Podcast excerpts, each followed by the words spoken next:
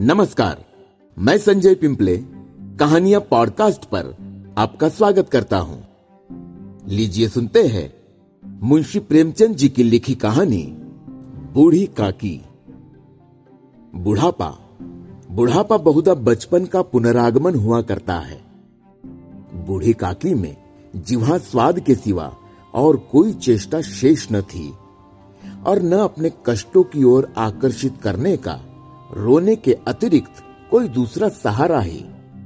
समस्त इंद्रिया, नेत्र, हाथ और पैर जवाब दे चुके थे। पृथ्वी पर पड़ी रहती और घर वाले कोई बात उनकी इच्छा के प्रतिकूल करते, भोजन का समय टल जाता या उसका परिमाण पूर्ण न होता अथवा बाज़ार से कोई वस्तु आती और न मिलती तो ये रोने लगती थी। उनका रोना से सकना साधारण रोना न था। वे गला फाड़ फाड़ कर रोती थी। उनके पतिदेव को स्वर्ग सिधारे कालांतर हो चुका था। बेटे तरुण हो होकर चल बसे थे। अब एक भतीजे के अलावा और कोई न था। उसी भतीजे के नाम उन्होंने अपनी सारी संपत्ति लिख दी। भतीजे ने सारी संपत्ति लिखाते समय खूब लंबे चौड़े वादे किए, किंतु वे सब वादे केवल कूली डिपो के दलालों के दिखाए हुए सब्ज बाग थे। यद्यपि उस संपत्ति की वार्षिक आय डेढ़ दो सौ रुपए से कम न थी, तथापि बूढ़ी काकी को पेट भर भोजन भी कठिनाई से मिलता था। इसमें उनके भतीजे पंडित बुद्धिराम का अपराध था अथवा उनकी अर्धांगिनी श्रीमती रूपा का, इसका निर्णय करना सहज नहीं। बुद्धिराम स्वभाव के सज्जन थे। किंतु उसी समय तक, जबकि उनके कोष पर आँच न आए। रूपा स्वभाव से तीव्र सही, पर ईश्वर से डरती थी। अतएव बूढ़ी काकी को उसकी तीव्रता उतनी न खलती थी जितनी बुद्धिराम की भलमनसाहत। बुद्धिराम को कभी कभी अपने अत्याचार का खेद होता था। विचारते कि इसी संपत्ति के कारण मैं इस समय भला मानुष बना बैठा हूँ। यदि भौतिक आश्वासन और सुखी सहानुभूति से स्थिति में सुधार हो सकता हो, उन्हें कदाचित कोई आपत्ति न होती। परंतु विशेष व्यय का भय उनकी सुचेष्टा को दबाए रखता था।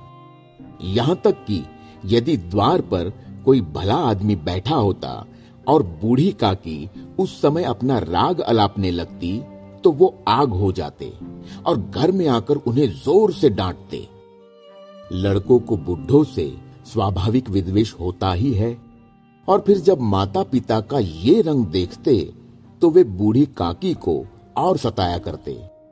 कोई चुटकी काटकर भागता, कोई इन पर पानी की कुल्ली कर देता। काकी चीख मार कर रोती। परंतु ये बात प्रसिद्ध थी कि वह केवल खाने के लिए रोती है। अतएव उनके संताप और आर्तनाद पर कोई ध्यान नहीं देता था। हाँ काकी क्रोधातुर होकर बच्चों को गालियाँ देने लगती तो रूपा घटना स्थल पर आ पहुँचती। इस भय से काकी अपनी जीवा कृपाण का कदाचित ही प्रयोग करती थी। यद्यपि उपद्रव शांति का ये उपाय रोने से कहीं अधिक उपयुक्त था। संपूर्ण परिवार में यदि काकी से किसी को अनुराग था तो वो बुद्धिराम की छोटी लड़की लाडली थी। लाडली अपने दोनों भाइयों के भय से अपने हिस्से की मिठाई, चबेना, बूढ़ी काकी के पास बैठकर खाया करती थी। यही उसका रक्षागार था। और यद्यपि काकी की शरण उनकी लोलुपता के कारण बहुत महँगी पड़ती थी, तथापि भाइयों के अन्याय से सुरक्षा कहीं सुलभ थी तो बस यही। इसी स्वार्थानुकूलता ने उन दोनों में सहानुभूति का आरोपण कर दिया था। रात का समय था। बुद्धिराम के द्वार पर शहनाई बज रही थी और गाँव के बच्चों का झुंड विस्मय पूर्ण नेत्रों से गाने का रसास्वादन कर रहा था। चारपाइयों पर मेहमान विश्राम करते हुए नाइयों से मुक्किया लगवा रहे थे। समीप खड़ा भाट विरुदावली सुना रहा था। और कुछ भावज्ञ मेहमानों की वाह वाह पर ऐसा खुश हो रहा था, मानो इस वाह वाह का यथार्थ में वही अधिकारी है। दो एक अंग्रेज़ी पढ़े हुए नवयुवक इन व्यवहारों से उदासीन थे। वे इस गवार मंडली में बोलना अथवा सम्मिलित होना अपनी प्रतिष्ठा के प्रतिकूल समझते थे। आज बुद्धिराम के बड़े लड़के मुखराम का तिलक आया है। ये उसी का उत्सव है। घर के भीतर स्त्रियाँ गा रही थी और रूपा मेहमानों के लिए भोजन में व्यस्त थी। भट्टियों पर कढ़ा चढ़ रहे थे। एक में पूड़ियाँ कचौड़ियाँ निकल रही थी, दूसरे में अन्य पकवान बनते थे। एक बड़े हंडे में मसालेदार तरकारी पक रही थी। घी और मसाले की क्षुधावर्धक सुगंधी चारों ओर फैली हुई थी। बूढ़ी काकी अपनी कोठरी में शोकमय विचार की भांति बैठी हुई थी। ये स्वाद मिश्रित सुगंधी उन्हें बेचैन कर रही थी। वे मन ही मन विचार कर रही थी, संभवतः मुझे पुड़िया न मिलेंगी। इतनी देर हो गई, कोई भोजन लेकर नहीं आया। मालूम होता है सब लोग भोजन कर चुके। मेरे लिए कुछ न बचा। ये सोचकर उन्हें रोना आया। परंतु अपशकुन के भय से वह रो न सकी। आहा, कैसी सुगंधी है। अब मुझे कौन पूछता है? जब रोटियों के ही लाले पड़े हैं, तब ऐसे भाग्य कहा कि भरपेट पूड़िया मिले? ये विचार कर उन्हें रोना आया। कलेजे में हूक सी उठने लगी।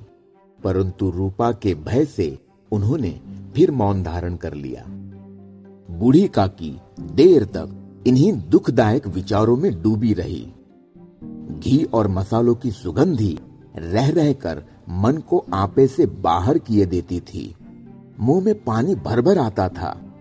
पूड़ियों का स्वाद स्मरण करके हृदय में गुदगुदी होने लगती थी। किसे पुकारूं? आज लाडली बेटी भी नहीं आई। दोनों छोकरे सदा दिक किया करते हैं। आज आज उनका भी कहीं पता नहीं। कुछ मालूम तो होता कि क्या बन रहा है। बूढ़ी काकी की कल्पना में पूड़ियों की तस्वीर नाचने लगी।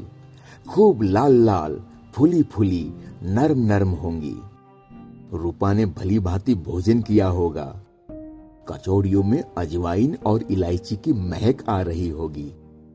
एक पूड़ी मिलती तो जरा हाथ में लेकर देखती, क्यों न चलकर कढ़ा के सामने ही बैठूं? पूड़ियाँ छन छन कर तैयार होंगी। कड़ा से गरम गरम निकाल कर थाल में रखी जाती होंगी। फूल हम घर में भी सूंघ सकते हैं, परंतु वाटिका में कुछ और बात होती है।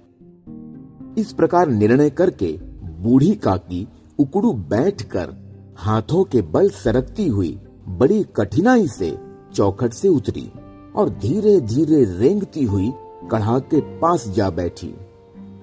यहाँ आने पर उन्हें उतना ही धैर्य हुआ जितना भूखे कुत्ते को खाने वाले के सम्मुख बैठने में होता है।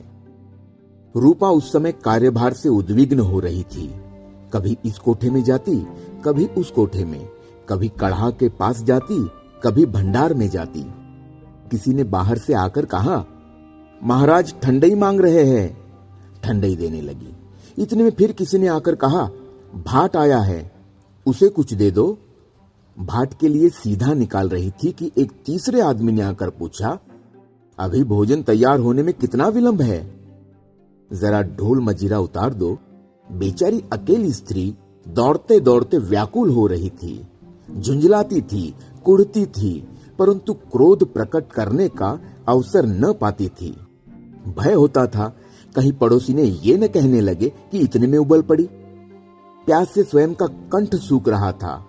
गर्मी के मारे फूकी जाती थी, परंतु इतना अवकाश न था कि जरा पानी पी ले अथवा पंखा लेकर जले। ये भी खटका था कि जरा आँख हटी और चीज़ों की लूट मची। इस अवस्था में उसने बूढ़ी काकी को कढ़ा के पास बैठी देखा तो जल गई। क्रोध न रुक सका। इसका भी ध्यान न रहा कि पड़ोसी ने बैठी हुई है। मन में क्या कहेंगी?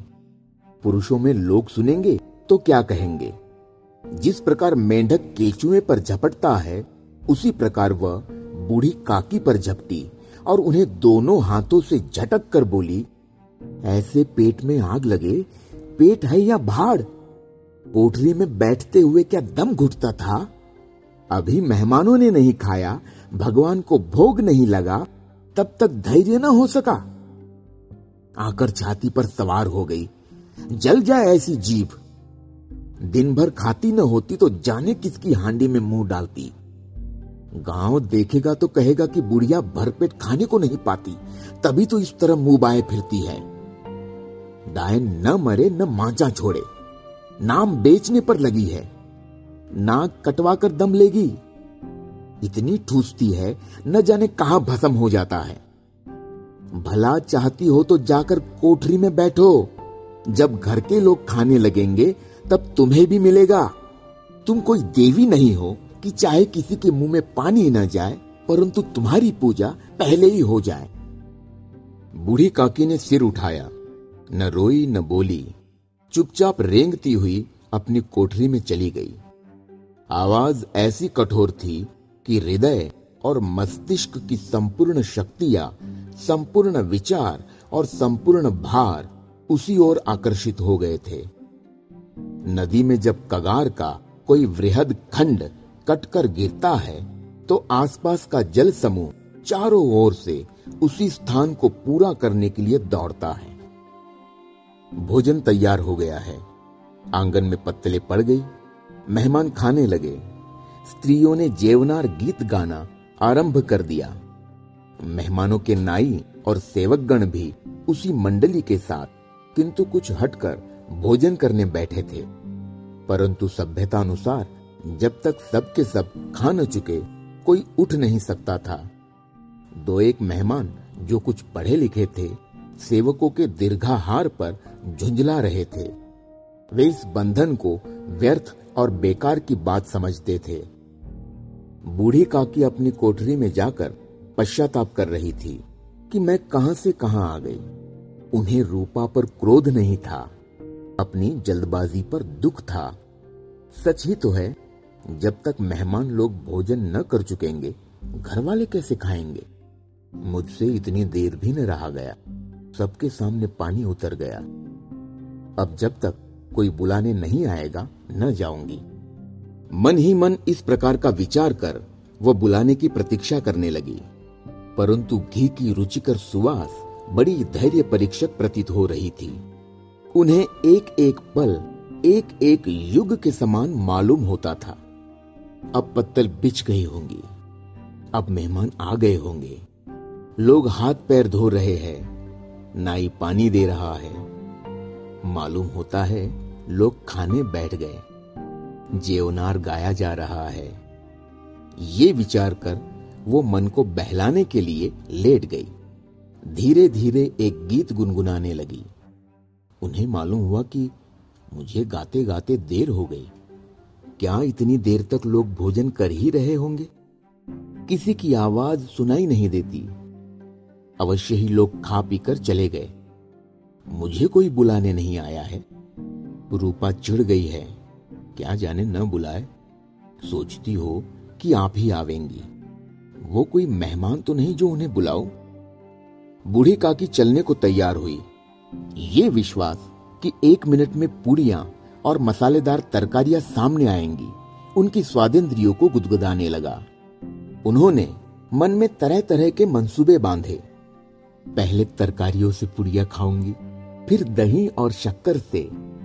कचौरिया रायते के साथ मज़ेदार मालूम होंगी। चाहे कोई बुरा माने, चाहे भला। मैं तो मांग मांग कर खाऊँगी। यही न लोग कहेंगे कि इन्हें विचार नहीं। कहा करे? इतने दिनों बाद पुड़िया मिल रही है। तो मुँह जूठा करके थोड़े ही उड़ जाऊँगी वो उकड़ू बैठकर सरकते हुए आँगन में आई, परंतु हाय दुर्भाग्य, अभिलाषा ने पुराने स्वभाव के अनुसार समय की मिथ्या कल्पना की थी। मेहमान मंडली अभी बैठी हुई थी। कोई खाकर उंगलियाँ चाटता था कोई तिरछे नेत्रों से देखता था कि और लोग भी खा रहे हैं या नहीं। कोई इस चिंता में था कि पत्तल पर पूड़ियाँ छूटी जाती है। किसी तरह इन्हें भीतर रख लेता। कोई दही खाकर चटकारता था, परंतु दूसरा दोना मांगते संकोच करता था कि इतने में बूढ़ी काकी रेंगती हुई उनके बीच में आ पहुँची। कई आदमी चौंक कर उठ खड़े हुए। पुकारने लगे। अरे अरे ये बुढ़िया कौन है? यहाँ कहाँ से आ गई? देखो देखो किसी को छू न दे। पंडित बुद्धिराम काकी को देखते ही क्रोध से तिल मिला गए। पूड़ियों का थाल लिए खड़े थे। थाल को ज़मीन पर पटक दिया और जिस प्रकार निर्दयी महाजन अपने किसी बेईमान और भगोड़े कर्जदार को देखते ही उसका टेटुआ पकड़ लेता है, उसी तरह लपक कर उन्होंने काकी के दोनों हाथ पकड़े और घसीटते हुए लाकर उन्हें अंधेरी कोठरी में धम्म से पटक दिया। आशा रूपी वाटिका लू के एक झोंके में विनष्ट हो गई। लाडली को काकी से अत्यंत प्रेम था। बेचारी भोली लड़की थी। बाल विनोद और चंचलता की उसमें गंध तक न थी। दोनों बार जब उसके माता पिता ने काकी को निर्दयता से घसीटा तो लाडली का हृदय ऐठ कर रह गया। वह झुंझला रही थी कि हम लोग काकी को क्यों बहुत सी पूड़ियाँ नहीं देते? क्या मेहमान सबकी सब खा जाएँगे? और यदि काकी ने मेहमानों से पहले खा लिया तो क्या बिगड़ जाएगा? वह काकी के पास जाकर उन्हें धैर्य देना चाहती थी, परंतु माता के भय से न जाती थी। उसने अपने हिस्से की पूड़िया बिल्कुल न खाई थी, अपनी गुड़िया की पिटारी में बंद कर रखी थी। उन पूड़ियों को काकी के पास ले जाना चाहती थी। उसका हृदय अधीर हो रहा था। बूढ़ी काकी मेरी बात सुनते ही उठ बैठेंगी। पूड़िया देख कर कैसी प्रसन्न होगी। मुझे खूब प्यार करेंगी। रात को ग्यारह बज गए थे। रूपा आँगन में पड़ी सो रही थी। लाडली की आँखों में नींद न आती थी। काकी को पूड़िया खिलाने की खुशी उसे सोने न देती थी। उसने गुड़ियों की पिटारी सामने रखी थी। जब विश्वास हो गया कि अम्मा सो रही है तो वह चुपके से उठी और विचारने लगी, कैसे चलूँ? चारों ओर अंधेरा था। केवल चूल्हों में आग चमक रही थी और चूल्हों के पास एक कुत्ता लेटा हुआ था। लाडली की दृष्टि सामने वाले नीम पर गई। उसे मालूम हुआ कि उस पर हनुमान जी बैठे हुए हैं। उनकी पूछ, उनकी गदा वह स्पष्ट दिखलाई दे रही है। मारे भय के उसने आँखें बंद कर ली। इतने में कुत्ता उठ बैठा। लाडली को ढाढ़स हुआ। कई सोए हुए मनुष्यों के बदले एक भागता हुआ कुत्ता उसके लिए अधिक धैर्य का कारण हुआ। उसने पिटारी उठाई और बूढ़ी काकी की कोठरी की ओर चली। बूढ़ी काकी को केवल इतना स्मरण था कि किसी ने मेरे हाथ पकड़कर घसीटे। फिर ऐसा मालूम हुआ कि जैसे कोई पहाड़ पर उड़ाए लिए जाता है। उनके पैर बार बार पत्थरों से टकराए, तब किसी ने उन्हें पहाड़ पर से पटका। वे मूर्छित हो गई। जब वे सचेत हुई तो किसी की जरा भी आहट न मिलती थी। समझी कि सब लोग खा पीकर सो गए, और उनके साथ मेरी तकदीर भी सो गई। रात कैसे कटेगी? राम, क्या खाऊं? पेट में अग्नि धधक रही है। हाँ किसी ने मेरी सुधी न ली। क्या मेरा पेट काटने से धन जुड़ जाएगा? इन लोगों को इतनी भी दया न आती कि न जाने बुढ़िया कब मर जाए। उसका जी क्यों दुखावे? मैं पेट की रोटियाँ ही खाती हूँ कि और कुछ। इस पर ये हाल। मैं अंधी अपाहिज ठहरी, न कुछ सुनू न बुझू। यदि आँगन में चली गई तो क्या बुद्धिराम से इतना कहते न बनता था कि काकी अभी लोग खाना खा रहे हैं, फिर आना। मुझे घसीटा, पटका।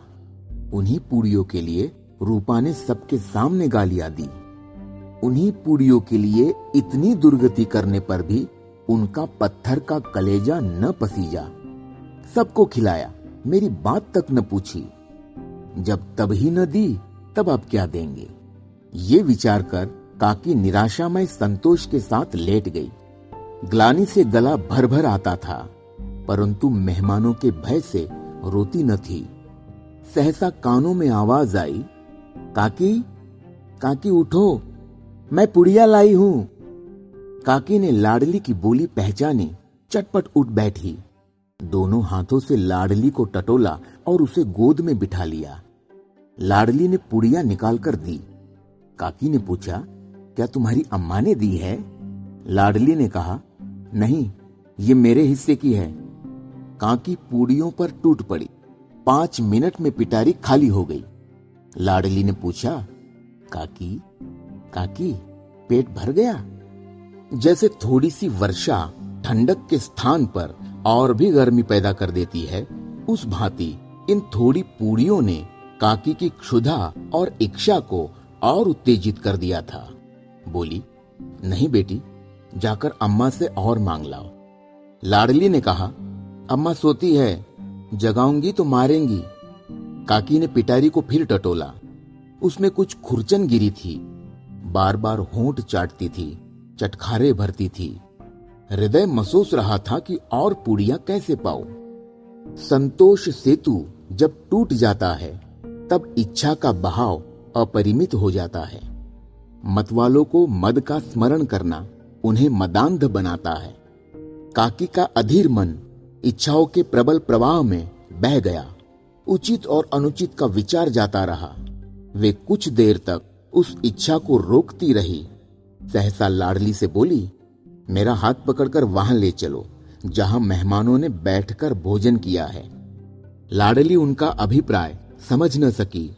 उसने काकी का हाथ पकड़ा और ले जाकर जूठे पत्तलों के पास बिठा दिया।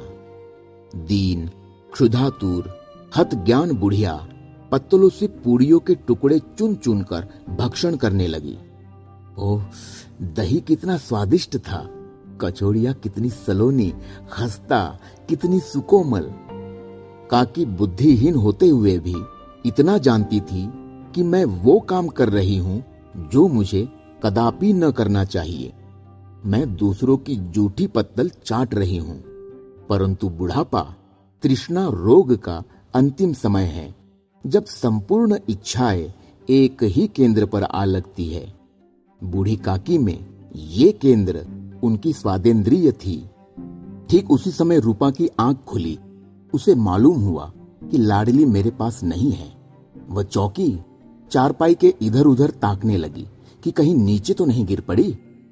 उसे वहाँ न पाकर वो उठी तो क्या देखती है कि लाडली जूठे पत्तलों के पास चुपचाप खड़ी है और बूढ़ी काकी पत्तलों पर से पूड़ियों के टुकड़े उठा उठा कर खा रही है। रूपा का हृदय सन्न हो गया। किसी गाय की गर्दन पर छुरी चलते देखकर जो अवस्था उसकी होती, वही उस समय हुई। एक ब्राह्मणी दूसरों की जूठी पत्तल टटोले। इससे अधिक शोकमय दृश्य असंभव था। पुड़ियों के कुछ ग्रासों के लिए उसकी चचेरी सास ऐसा निकृष्ट कर्म कर रही है। ये वो दृश्य था जिसे देखकर देखने वालों के हृदय काँप उठते हैं। ऐसा प्रतीत होता मानो ज़मीन रुक गई, आसमान चक्कर खा रहा है, संसार पर कोई आपत्ति आने वाली है। रूपा को क्रोध न आया। शोक के सम्मुख क्रोध कहा। करुणा और भय से उसकी आँखें भर आई। इस अधर्म का भागी कौन है? उसने सच्चे हृदय से गगन मंडल की ओर हाथ उठाकर कहा, परमात्मा परमात्मा मेरे बच्चों पर दया करो। इस अधर्म का दंड मुझे मत दो, नहीं तो मेरा सत्यानाश हो जाएगा। रूपा को अपनी स्वार्थपरता और अन्याय इस प्रकार प्रत्यक्ष रूप में कभी न दिख पड़े थे। वो सोचने लगी, हाय, कितनी निर्दय हूँ। जिसकी संपत्ति से मुझे दो सौ रुपया आय हो रही है, उसकी ये दुर्गति और मेरे कारण। हे दयामय भगवान, मुझसे बड़ी भारी चूक हुई है। मुझे क्षमा करो। आज मेरे बेटे का तिलक था। सैकड़ों मनुष्यों ने भोजन पाया। मैं उनके इशारों की दासी बनी रही। अपने नाम के लिए सैकड़ों रुपए व्यय कर दिए, परंतु जिसकी बदौलत हज़ारों रुपए खाए उसे इस उत्सव में भी भरपेट भोजन न दे सकी। केवल इसी कारण तो वो वृद्धा असहाय है। रूपा ने दिया जलाया, अपने भंडार का द्वार खोला और एक थाली में संपूर्ण सामग्रियाँ सजाकर बूढ़ी काकी की ओर चली। आधी रात जा चुकी थी, आकाश पर तारों के थाल सजे हुए थे और उन पर बैठे हुए देवगण स्वर्गीय पदार्थ सजा रहे थे। परंतु उसमें किसी को वो परमानंद प्राप्त न हो सकता था, जो बूढ़ी काकी को अपने सम्मुख थाल देखकर प्राप्त हुआ। रूपा ने कंठावरुद्ध स्वर में कहा, काकी, उठो, भोजन कर लो। मुझसे आज बड़ी भूल हुई, उसका बुरा न मानना। परमात्मा से प्रार्थना कर दो कि वो मेरा अपराध क्षमा कर दे।